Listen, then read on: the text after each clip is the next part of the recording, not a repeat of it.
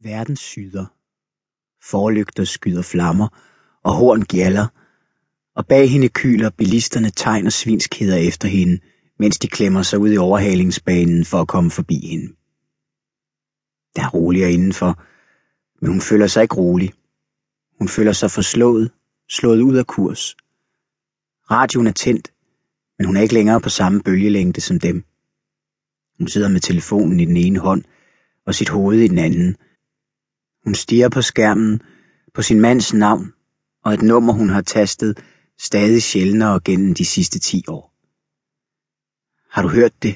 kunne hun spørge. Men selvfølgelig havde han hørt det. Hvad skete der? kunne hun spørge. Og hvordan kunne de? Men han ville ikke vide mere end hende, og hvis han gjorde, ville han ikke fortælle hende det. Det er ked af, kunne hun sige. Men hun er ikke ked af det. Ikke det fjerneste. Og i øvrigt er det ikke et tragisk tab. Ikke af den slags, der gør en sønder knust. Det er et dødsfald, men også en udfrielse. En kulmination. En afslutning. Så tillykke. Hendes hulk er næsten en latter. Hun sænker telefonen og stiger på bremselygterne gennem det smeltende glas.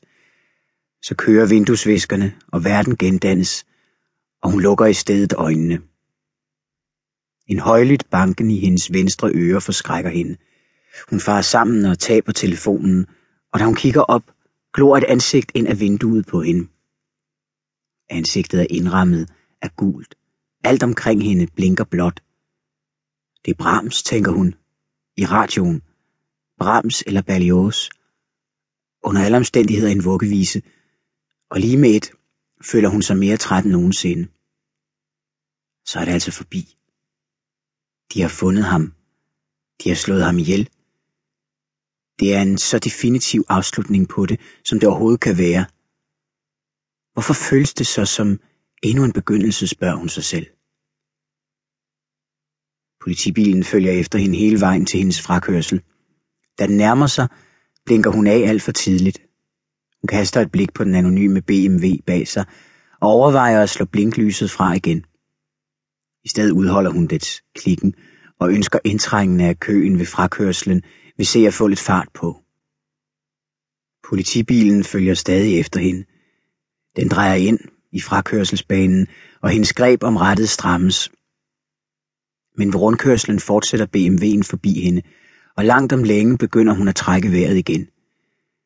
Hun letter grebet om rettet og flytter på sig i sædet. Resten af turen hjem er hendes blik lige så meget rettet mod bagspejlet som mod asfalten forude. Der er mørkt i køkkenet, og hun lader det ligge hen i mørke, indtil hun samler viljestyrke til at koge et æg. Men skallen er bøvlet, og hun brænder fingrene, og det ender med, at hun ikke orker alligevel. Hun skubber tallerkenen fra sig med toast og ikke bærer det hele, og trækker kruset med te og cigaretterne hen foran sig. Også telefonen. Hun tjekker skærmen i tilfælde af, at hun skulle have overhørt en opringning, selvom der er helt stille i huset, og telefonen knap har forladt hendes hånd. Og i øvrigt, hvorfor i alverden skulle han ringe til hende? Hun er den sidste i verden, han kunne finde på at ringe til. Hun vil gerne tænde for radioen, men kan ikke overkomme det. Hun er sikker på, at der ikke er noget nyt. Kun slader og gætværk og genfortælling af historien af folk, som det ikke rager. Desuden vil hun ikke høre navnet.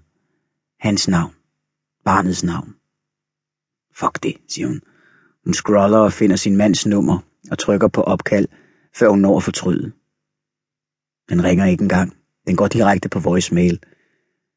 Hun afbryder, men ringer så igen, fordi voicemail måske slet ikke er så dårlig endda. Leo, det er Megan.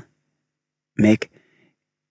Jeg håber, jeg mener, jeg er klar over, at det er længe siden, vi har snakket sammen, men jeg ringer for, at uh, jeg ringer på grund af nyhederne. Jeg har selvfølgelig hørt det i bilen på vej hjem. Jeg blev nødt til at holde ind til siden. Det lyder fjollet, men jeg kunne pludselig ikke rigtig se noget. Nok til dels på grund af regnen, tror jeg, for det regnede nemlig. Men det ved du selvfølgelig.